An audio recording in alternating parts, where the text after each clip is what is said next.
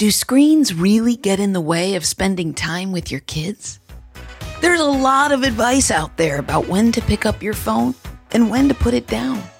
There's a lot at stake, and no one wants a kid to feel ignored, left out, or less than. But we need to get work done. So, what can we do? Welcome back to Why Are We Shouting? with me, Jill Salzman, here to help entrepreneurs get down to business. I want to talk to you about small business blunders, ways that entrepreneurs shine, and valuable lessons about growing your biz. This week, we're going to talk screen time. They're the cause of a lot of friction in many an entrepreneur's homes. Parents judge one another all the time, and kids even judge their own parents. Can we change the conversation so that these gadgets stop becoming the focal point of our miscommunication?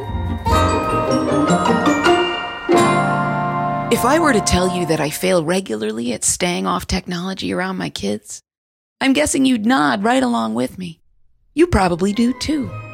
It's a chronic problem for any working parent with a phone. These devices give us the ability to stay attached to our work all the livelong day. And since we're already attached to our kids all the livelong day, well, you know what issues arise. This applies to those of you with partners too, by the way, because they want your attention. It's not just the kids. We know we're supposed to look away. Leave the phones off. Put them in a drawer. Leave them in another room. Download apps to shut off social media from time to time. There are so many suggestions that end up sounding like stifling rules, and we just don't wanna. No, no, no! We're the adults now. Our parents aren't here to tell us what to do. But it's as though the kids were passed a note from our parents, and it's their turn to police us. The media, by the way, also does a lot of policing, telling us what the quote unquote good parents do and how it's different from the bad parents. They tell us that we're staring too long at our screens and we're creating mental health issues for our seemingly neglected kids. Am I piling on the guilt just by talking about this? Maybe. Are we really causing our kids to have self worth issues? Maybe. I'm not a psychologist, but I can tell you that after 13 years of building a business while raising two daughters, not a single parent I've ever met throughout all of these years has the right answer. What? What? People love to shame folks publicly about their phone use, but then they hide away in bathrooms privately to get the same things done. Or, as we all know, scroll through Facebook, the all important social media outlet of parental choice. We do, speaking of choices, have choices. We can shame our pals who are on their phones too much, while quietly, maybe secretly participating in the same activities, just at different times and more covertly. Or we can acknowledge that this is a universal issue and we all choose to deal with it differently. We have the option, by the way, to ask our kid what makes them feel comfortable. My kids have told me on many occasions in the years past, Mom, get off your phone. I told them I couldn't in the moment.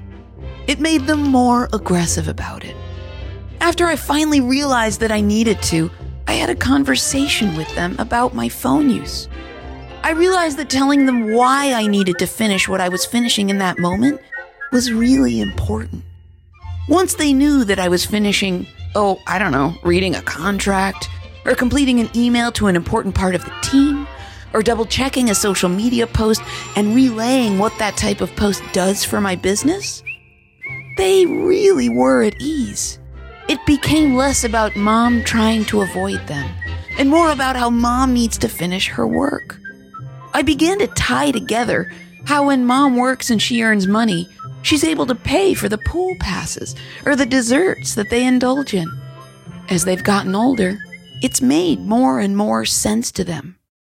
The key thing that a lot of adults are missing is explaining to the kids what's going on when the eyes are looking at a tiny little box and not into the eyeballs of their kids.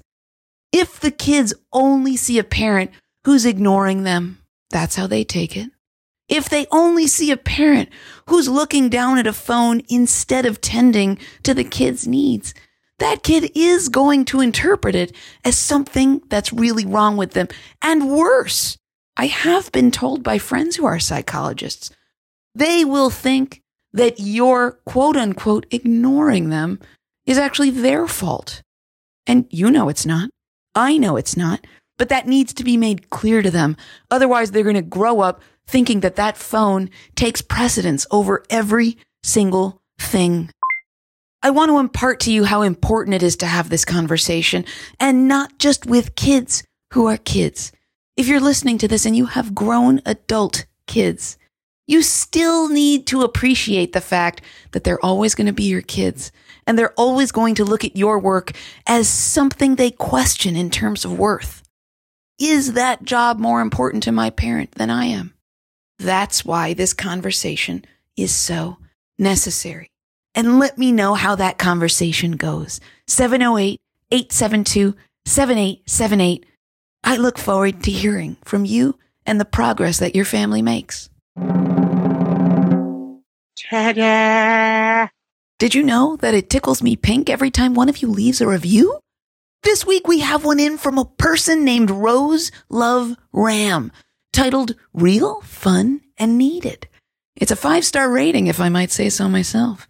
And it says, I really enjoy the short episodes and lessons that can be learned through this podcast. The interviews are super candid and, of course, real. As business owners, we go through so much, but there are definitely hidden messages in every lesson, and Jill does a great job at exploring those topics. She'll be your coffee in the morning. Well, thank you, Rose Love Ram. Love you for leaving that review. You don't call, you don't write. Why not do both?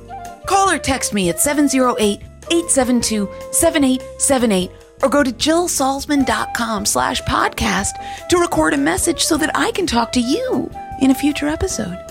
Head to ratethispodcast.com slash why are we shouting and leave a review just like Rose Love Ram did. It helps other listeners discover my ridiculous stories so that they can build better businesses. Shout out to Amanda, Lindsay, and Aaron for making this podcast with me. And thanks to you for listening. I'll see you next week.